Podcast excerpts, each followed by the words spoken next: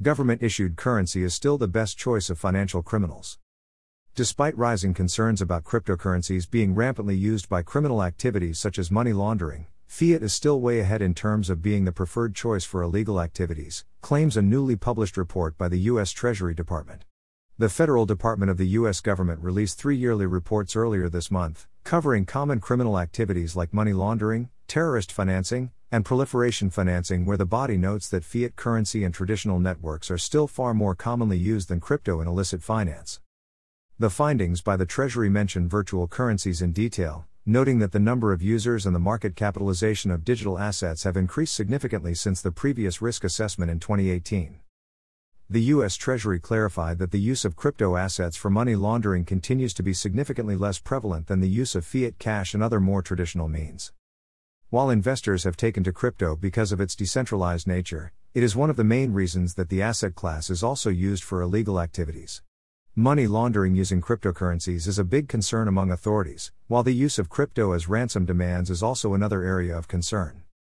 According to the U.S. National Money Laundering Risk Assessment Report, virtual assets are an ever evolving domain within money launderers with an ever expanding arsenal of ways to hide their finances. It specifically names decentralized finance, DeFi, and anonymity enhancing technology as potential culprits. Over the course of the pandemic, virtual assets have apparently been used extensively in phishing attacks and ransomware scams. Illicit operators have made use of pledges to eventually lure victims into revealing personal information or infecting their devices with viruses.